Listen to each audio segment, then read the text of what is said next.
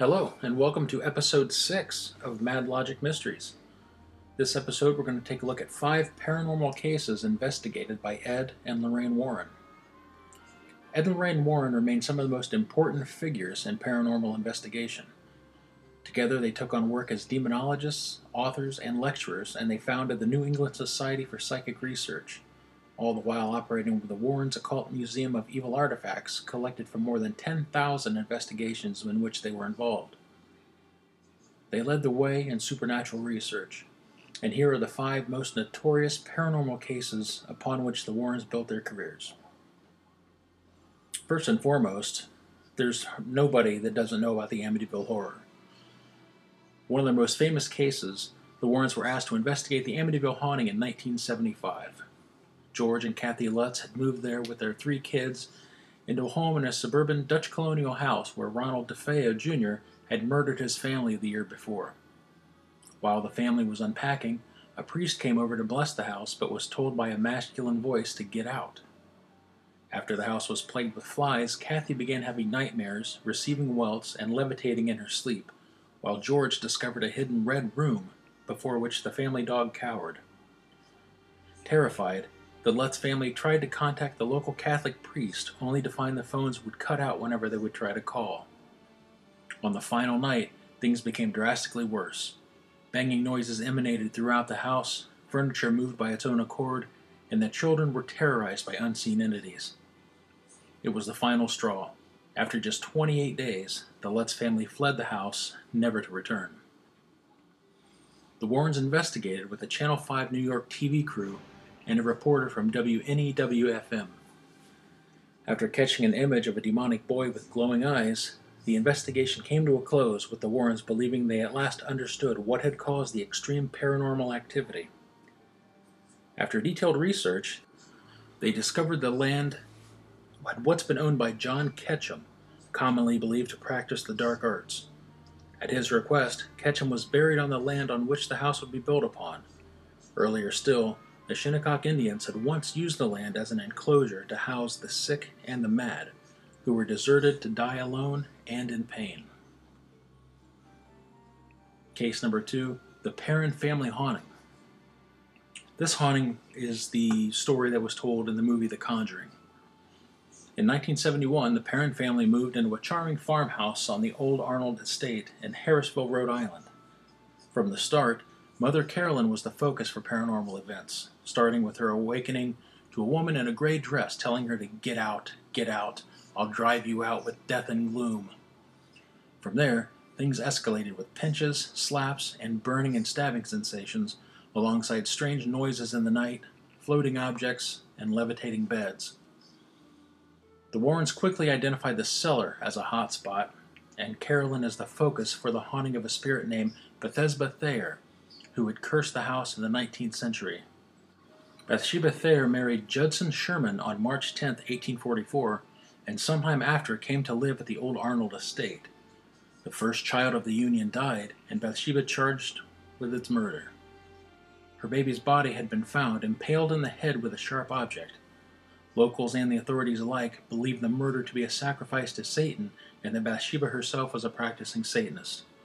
The case was eventually dropped due to lack of evidence, and Bathsheba lived the rest of her life as an outcast from the community. She died by hanging herself from a tree behind the house. The coroner wrote that upon examination of her body, he had never seen anything like it. Her emaciated body had solidified, seemingly turned to stone. As the paranormal activity intensified, the Warrens visited the Perron family throughout 1974 and worked on cleansing the building, but only seemed to anger the spirits. In the end, the family stayed in the house until they were able to sell in 1980, but continued to experience a milder haunting even afterwards. Case number three The Smurl Family Haunting.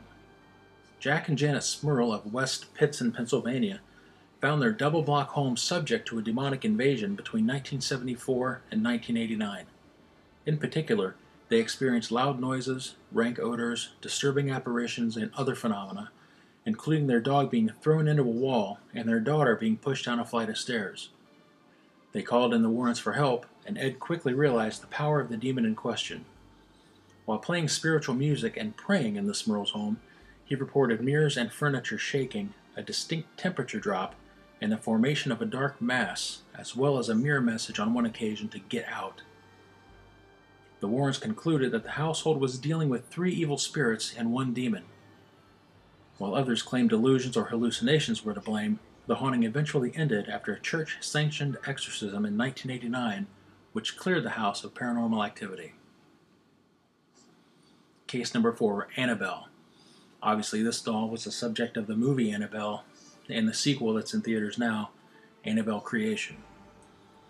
The story of Annabelle begins with a mother buying her daughter an old Raggedy Ann doll on the young woman's birthday in 1970.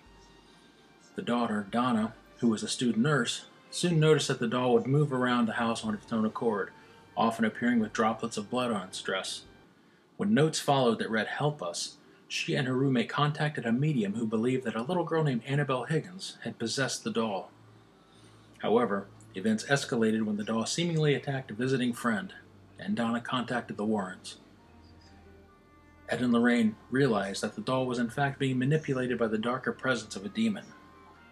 At the conclusion of the investigation, the Warrens felt it appropriate to have a recitation of an exorcism blessing to cleanse the apartment.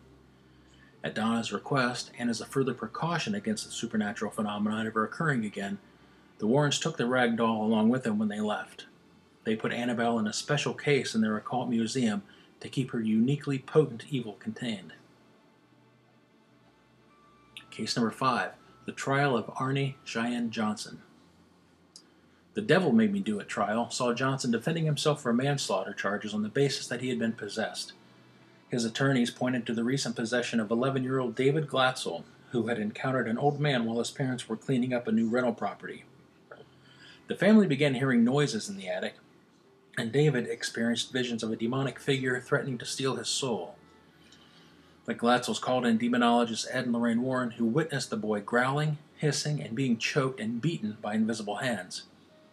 They turned to an exorcism, but Johnson antagonized the demon during the ritual, risking it passing on to him. Although Lorraine warned against it, Johnson investigated an old well on the rental property where the Warrens believed he became fully possessed by the demon, leading to his killing his landlord months later. The Warrens gave evidence at the trial, but in the end, Johnson was convicted of first degree manslaughter, despite although he only served five years of his 10 year sentence.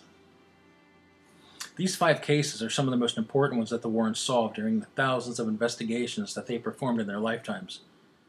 Furthermore, they worked hard to nurture the next generation of paranormal investigators, training Dave Considine, Louis Gentile, and John Zaffis, among others. Ed passed away in 2006, but Lorraine continues to provide assistance to all other investigators in order to help people deal with these malevolent spirits that all too easily disrupt our homes and households.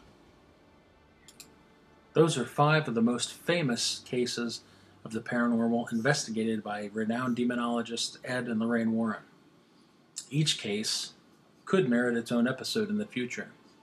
Let, it, let me know in the comments which ones you would like to see, and if there's anything else you'd like to see that they have investigated, comment that below also.